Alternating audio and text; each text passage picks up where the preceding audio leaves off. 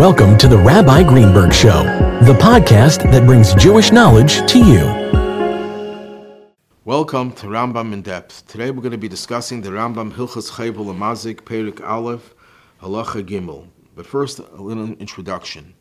We know that a person who injures another person is liable. He has to pay, as the Rambam says in Halacha Aleph, five things. He has to pay nezek, the, the, the valuation, tsar, he has to pay for the pain, ripui, the doctor bills, sheves, the time that he's not able to work, oboshes, and the embarrassment.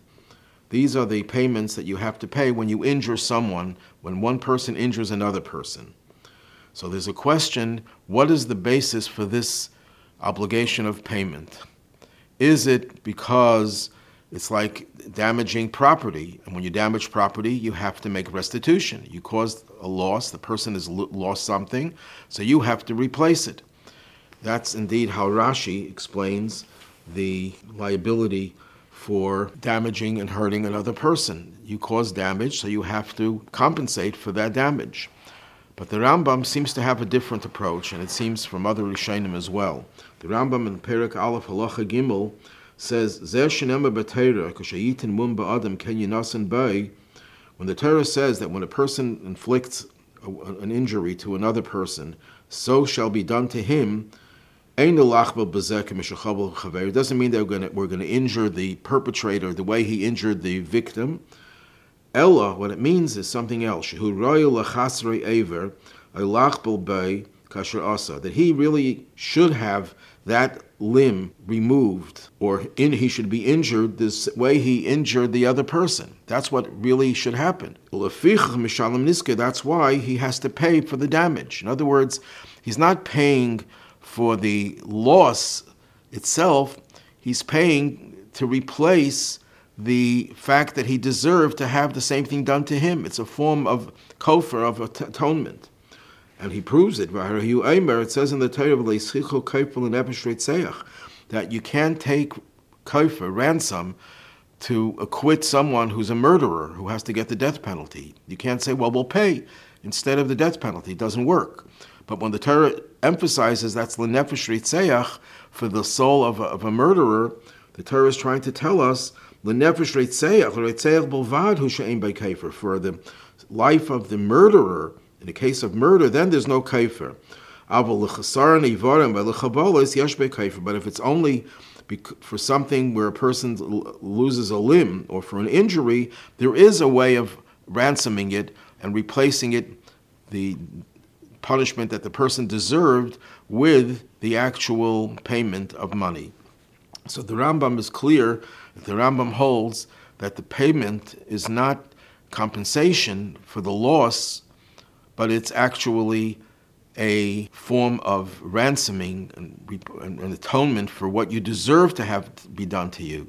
What is the basis of this?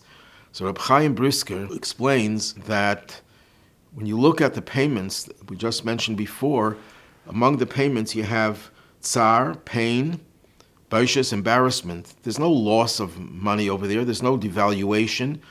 So you see that the Torah, when it tells you to pay for the injury of another person, there's a Gezeiras HaKosav, there's a decree of the Torah that says that you have to pay even though there's no loss. So therefore the Rambam assumes that that's not just true about tsar and boshas, pain and embarrassment, it's true about nezik as well. It's true about the damage as well. That you're not paying for the loss itself, you're paying for the limb that you deserve to have harmed, removed, or injured and that you're paying for that. So it's essentially based on Gezeiras HaKosuv, but there's actually a way of explaining it. It's based on another Rambam, a famous Rambam in Hilchas Ritzeach. The Rambam says that if a person murders another person, the victim's relatives say, We forgive him, don't prosecute him. So the Rambam says you don't listen to them. Why? Because the person who they killed, the relatives don't own that person's life the person's life belongs to Hashem, belongs to the Almighty. And therefore, they can't forego the penalty because it's not their body. Why does the Rambam have to add those words that it's not the it's not the property of the relative, it's God's property. Could have just said it doesn't belong to the relatives. Everyone understands that. The relatives don't own the body of their brother, of their, of their sister. But by adding those words, Rabbi Zevin explains, the Rambam is alluding to what the Alter Rebbe rules in the Shulchan Aruch. The Alter Rebbe rules that if a person asks someone to injure him, he's not allowed to do it. Why is he not allowed to do it? So the Alter Rebbe says, because you don't really own your body. It's not yours. It belongs to Hashem. And that's what the Rambam is trying to add a halacha, that even if the victim, before the victim expires, they say, please don't prosecute the murderer. I forgive him. It's not going to help because he doesn't own his own body either. The body belongs to Hashem. And the, the, there's also a, a Radvaz, commentary on the Rambam, who explains why it is that if a person confesses to a crime, the person will not get the penalty. So he says, because you don't own your body. You can't relinquish the penalty because the penalty is for what was done to your body and you're not the owner of the body. Hashem is the owner of the body. If that's the case, we can understand why the Rambam says that when you pay for injury to the person, it's not compensation, but it's replacement for the injury that you deserve to have happen to you. Because you can't really ask a person to pay for what happens to the body because it's not your body. It doesn't belong to you. So what are you paying the person for?